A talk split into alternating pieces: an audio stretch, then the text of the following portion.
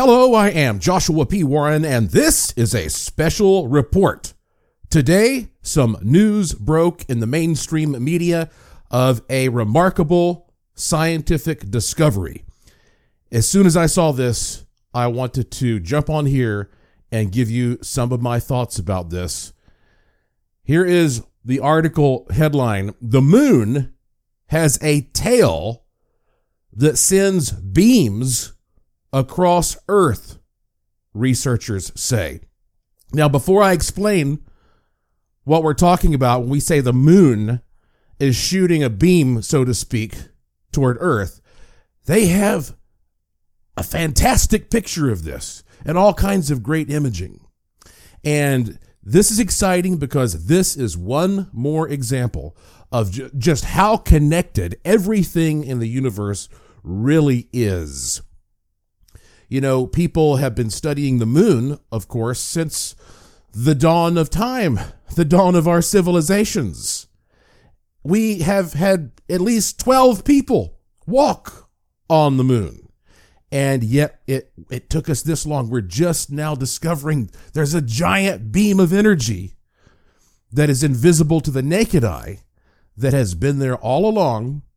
And we can only see it now because of some special highly sensitive cameras. And you see, this is this is important because when people talk about something paranormal, boom, it happens and then it's gone, and they say, "Where did that come from?"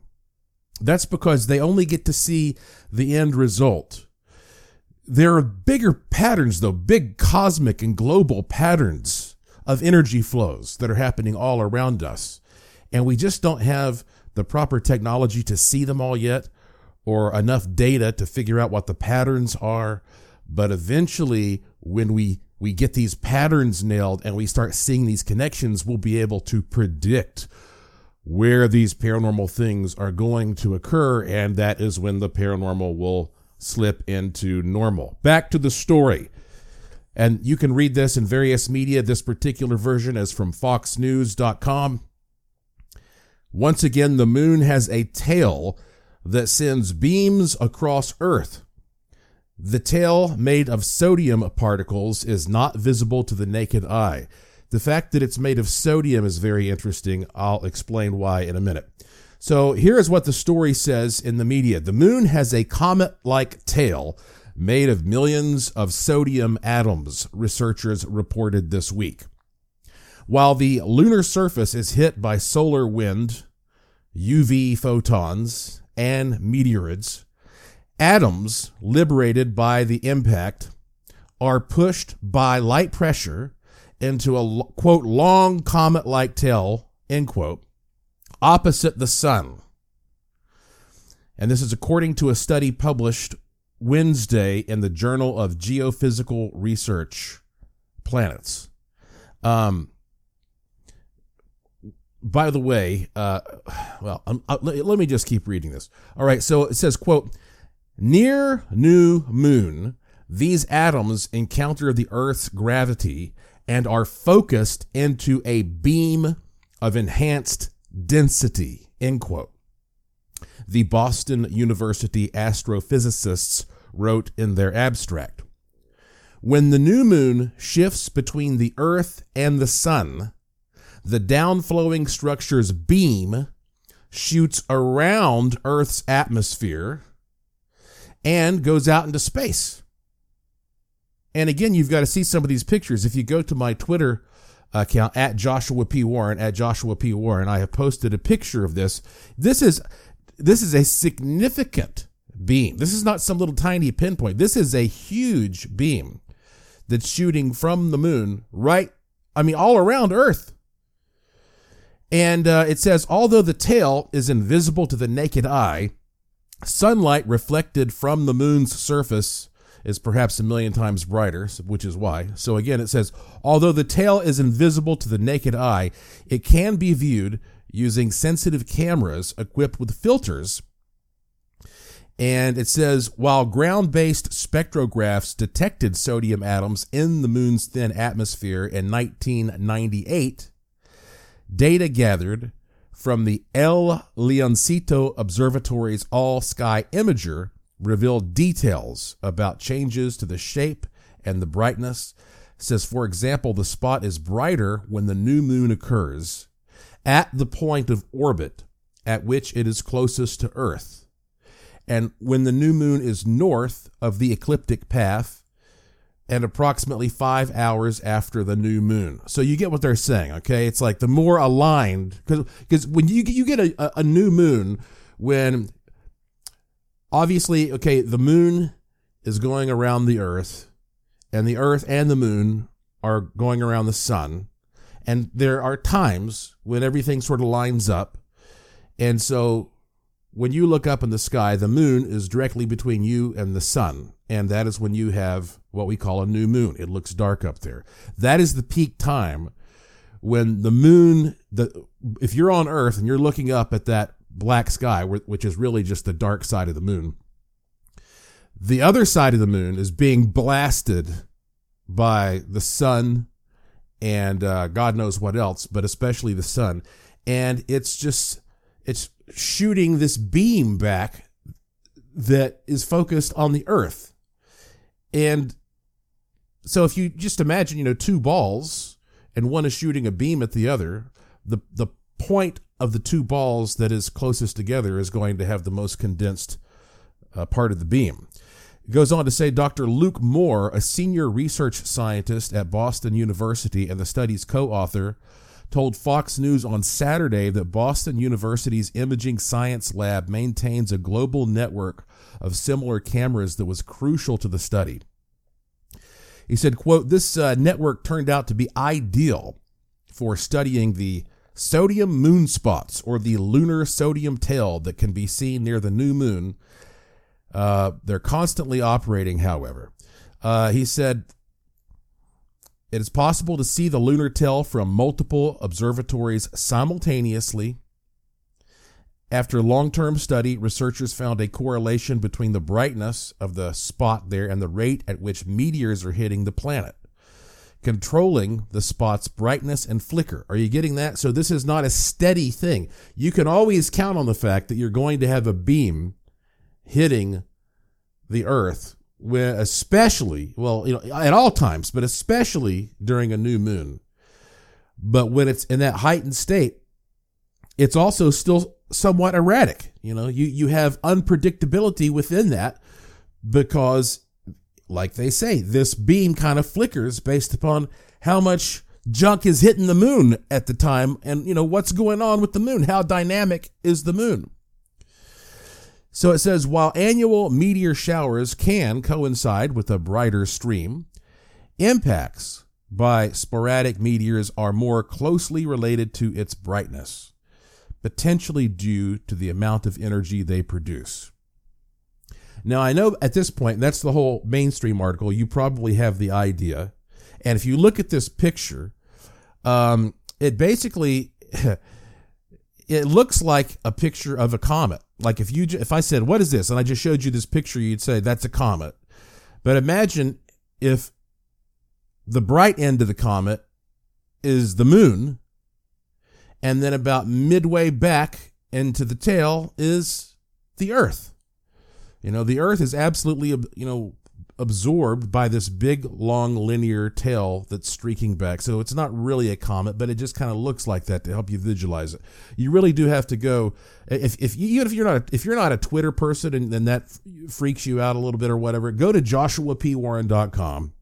There's a little window on the front of my homepage that has my Twitter feed and you can just go there and you can just scroll through my tweets and you'll see uh, this image, and a lot of other interesting stuff that you may have missed.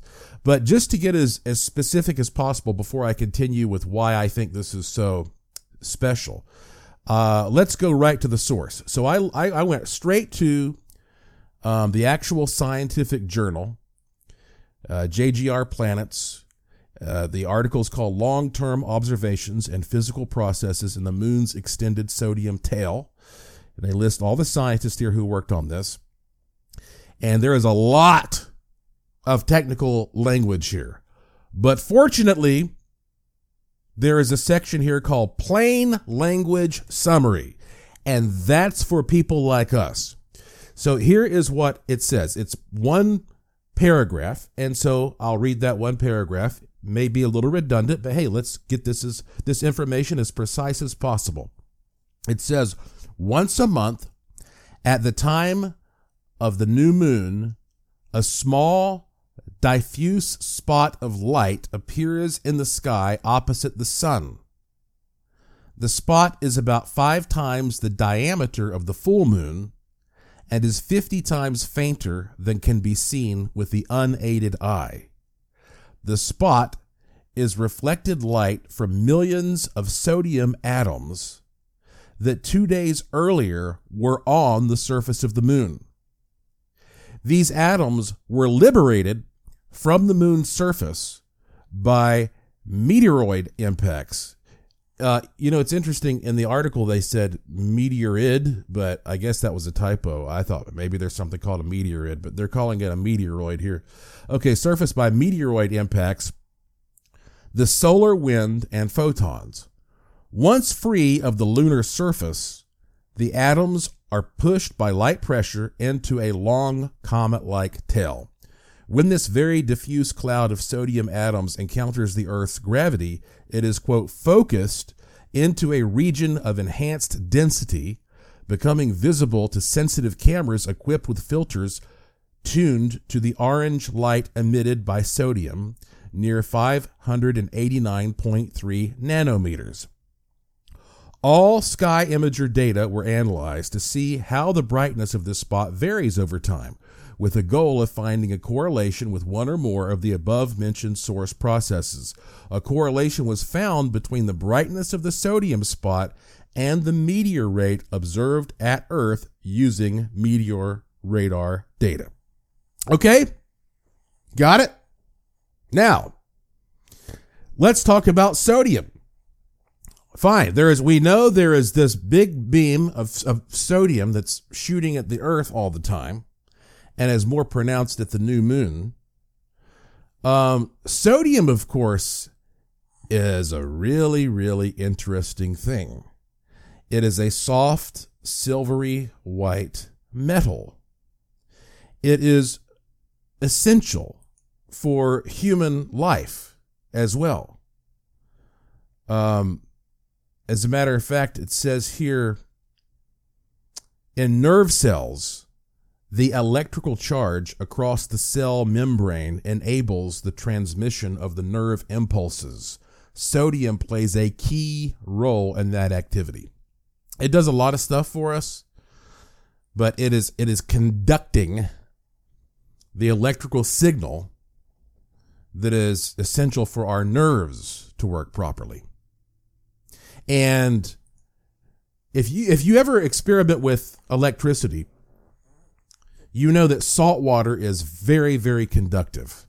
So, for example, if you take a glass of water and let's say you put a battery on one side and you put the wires in the water, or let's say you put a wire, and then on the other side you have a light bulb and you hook a wire from the light bulb into the water. It might not light up. The water might not be conductive enough depending on the amount of voltage you've got, etc.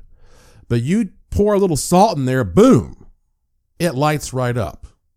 And that's why you've heard me probably over the years talk about capacitors, these devices that store up electrical potential over time until there's a big discharge. You make those things frequently using salt water. Salt water is, is a great conductor of electricity. So, what is Earth surrounded by? Earth is surrounded by an atmosphere. And what is that atmosphere? In large part, it's just water. It's a layer of water in different phases. That's why we have weather. You know, water goes up and water comes down. That's most of the action happening in the Earth's atmosphere. So we have this big layer of water and there are certain spots on planet Earth at certain times where suddenly the water that's in the atmosphere is getting this giant focused injection of salt, which is obviously going to make the atmosphere at that point more electrically conductive. And time and time again, we see that when people report paranormal phenomena, there are electromagnetic anomalies. We get weird electrostatic charges. You hear this all the time. So, if there is a connection between the amount of electrodynamic activity in, uh, in an environment and something paranormal happening, maybe there is more ghostly activity at some of these times at, at these places. Um, maybe people have more just mental experiences, more psychic experiences. Maybe this is something that UFOs either take advantage of or have to take into consideration as they navigate with their technology. Um, maybe this plays a role in the connection or the, the, the closeness between what we call this normal dimension that we live in and other dimensions that are sort of fluctuating in and out, almost like the flicker of that beam. And one reason this is quite eye opening is that traditionally people always talk about, ooh, the full moon. That's when the spooky stuff happens. That's when people start going bonkers and the werewolves come out. The full moon. And yes, there's definitely something to the full moon but maybe we've been taking the new moon for granted a little bit. Now, I know those of you who practice magic are like, oh, no, that's a very important time. You, you start at the new moon when you're going to create some kind of new ritual or ceremony or you're, you're going to plant something. You start at the new moon and watch it grow as the moon you know, blossoms and becomes full. So people who do that kind of stuff, you know already that the new moon is an interesting and, and powerful time. But for those who are just out there looking to document paranormal phenomena, um, usually if you go somewhere on the new moon, you're going there because you say, well, I want to just enhance my ability to see things. So, for example, if you go to somewhere like Brown Mountain, where the Brown Mountain lights are observed in western North Carolina, it would make sense to say, well, let's plan our trip when there's a new moon so it'll be nice and dark and the lights show up better. And that's a very valid point. But it may be more than just that. It may be that the lights are actually going to show up even more because there's more electrical potential in the air given this additional injection of sodium. And you could you could begin uh, applying this in so many different kinds of ways. So, here's what I want you to do. Um, if you have had some kind of a mind blowing paranormal experience, the kind of thing like you remember the day and the time, I would like for you to go back and see if it happened to be near the time of the new moon. Now, these these scientists are telling us that this sodium beam is hitting us, you know, all the time, pretty much. But that's when it, you're going to get most of it. That's when the atmosphere should be saltier than ever. Uh, see if it happened on or very close to a new moon. And from here on, I want you to also be very mindful of when there's going to be a new moon. If you are an investigator or a researcher or some uh, somebody who you know is dealing with manifestation, magical thinking, all that stuff, um, I want you to sort of pay attention to the new moon and uh, and kind of keep me posted on it. You know, you can always email me. You know, I get so many emails I can't reply to everyone. I do. If I did that, I'd be, do nothing but sit around and reply to emails. I couldn't get anything done. But I do read them all. If you go to joshuapwarren.com and scroll down there on the homepage, you'll find my email address. But I think this is very exciting because once again, this is just another example of something that has always been there that shows an even more direct relationship and direct connection between ourselves and the moon, and yet we just couldn't see it until now. And you know how it goes seeing is believing. People have to see stuff to believe it. Well, there you go. Now we can see that. But what else is out there connecting everything together that we can't see? That we might not be able to see for another thousand years or beyond right? That's why it's so interesting when we get the opportunity to see a new connection, a new piece of monumental, global, cosmic data that we can now incorporate into our quest to find patterns and correlations that might help us explain some of these mysteries, solve some of these mysteries to help us understand why that certain things sort of spontaneously happen and then vanish and we go where did that come from? Now you've got more information to take into consideration. Pretty darn exciting obviously when you're on my website i hope that you will for above all subscribe to my e new uh, my e newsletter there it takes you 2 seconds and uh, it's free it's spam free and I I'm working on another new. I think I've I didn't intend to do this. I hardly ever intend to. I think I've invented something new, and I might make a little batch of it soon, just like twenty or thirty, and just put it out there and see if if anybody's even interested. If you if you think this is as interesting as I do, I've never created anything like this before, and uh, so I'll be announcing that only through my e-newsletter. And if you if you're not a subscriber, well, if you go there and subscribe, you get some free instant digital gifts. And make sure, even if you have been a subscriber for years, doesn't matter. Add the email address from the newsletter to your contacts, and that way you can make sure that when I email you stuff, experiment data, etc., it doesn't just end up in your spam folder. So that's that's really important. Um, the Curiosity Shop is we're getting low on some supplies there. So if you're interested in anything in the Curiosity Shop, better check that out. One last thing I'll tell you before I jump off here that I think you'll find a, a fun thing to do and also something that may be valuable if you're a researcher. Uh, you know, one of my great friends is Mr. Vance Pollock. I call him Sherlock Pollock because he is a, a sleuth of every kind but he is especially adept at, at finding things on the internet. He's just he's just a great researcher and historian, and uh, you've probably heard me in, uh, interview him in, in, the past, and I'll be interviewing him again soon. But um, Vance has started up this free group on Facebook. So th- this is only if you're a Facebook person, and it is called "Where Is That." And basically, what you do, and, and, this is, I believe, for now, only in the US. Where is that US edition? You join this group, anybody can join it, and you post a picture of a location in the United States. And it could be that location right now, or it could be at any point in history. And everybody tries to figure out where it is. Now, if you do it for fun, it could just be a challenge like, okay, this is going to be so obscure, nobody's going to get it. And, and you could play that game. Or if you're a researcher and you have some really interesting picture, but you don't know where it came from, well, then you can really use this uh, giant population of people that are signing up for this thing and, uh, and see how quickly somebody can help you find where that picture was taken. And again, at any point in history, it's really cool and everybody's loving it.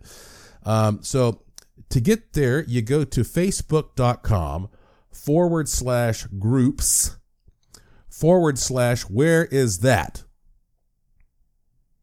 Uh, you might just be able to go to Facebook and do a search for where is that. I don't know uh, what all will come up, but also it might help if you type in Vance's name, Vance, V A N C E, Pollock, P O L L O C K.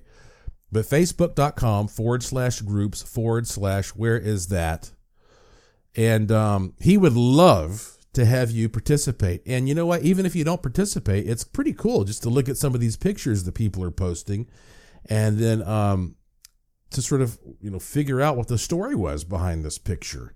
You learn a lot. I mean, if you're kind of bored, uh, you, this will give you something really interesting to do and it will start leading you down rabbit holes. You know how that goes. But anyway, that's it for today. Uh, I will continue to keep you updated through uh, special reports, but it's also, of course, important for you to listen to my weekly show called Strange Things. The one I just posted is a special edition. It was my 20th show. And that was one where I decided to take my podcasting equipment into the field and do a paranormal investigation at one of the most haunted places in the country, the old Pioneer Saloon in Good Springs, Nevada. And the story behind that place is, I'm telling you, it's straight out of the movies, literally. It's straight out of the movies. And so if you listen to that one, you will feel like that you are with me on an investigation and uh, it's it's a different one. Uh, you'll learn some things that even if you think you know the location, you'll learn some things. Trust me. So go to strangethingshow.com, strangethingshow.com. You'll find a bunch of links there where you can access my show, Strange Things. And uh, you'll also find a list there that describes each one of the episodes in my words uh, to help you out if you're looking for a particular subject that I've talked about in the past. Okay, my friends, I hope you have enjoyed this special report. I hope that you are as excited as I am about this new scientific discovery. Thank you for listening. Thank you for staying curious. Thank you for your interest and support. And I will talk to you again soon.